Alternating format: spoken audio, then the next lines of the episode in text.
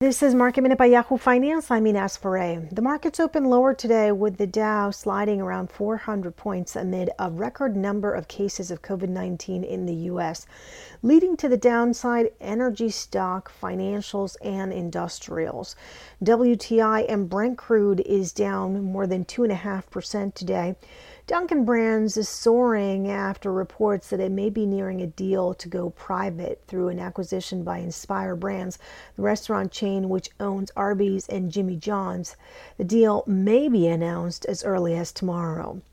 And Hasbro beat on the top and the bottom line for its latest quarter, but its TV, film, and entertainment division fell short of Wall Street expectations. For more market minute news, head to yahoofinance.com.